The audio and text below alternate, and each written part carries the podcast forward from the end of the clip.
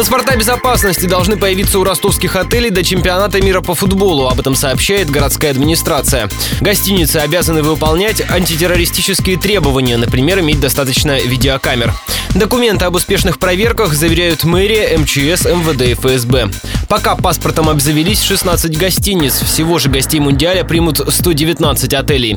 Сбор и утверждение бумаг идет медленно, рассказала директор гостиницы «Эрмитаж» Татьяна Нечипаева. Месяца, наверное, два мы его делали оперативно. Это касалось больше согласования, нежели там написания. В течение там недели можно это все написать. Сложность только в том, что его нужно согласовать в инстанциях милиция, служба безопасности, администрация района. По большому счету он касается чисто твоего предприятия с его параметрами, с входами-выходами, с точками, которые могут быть уязвимыми. Добавлю, те, кто успел сделать паспорта безопасности, оформили их по старым правилам. Сейчас федеральный Минкульт уже готовит перечень новых.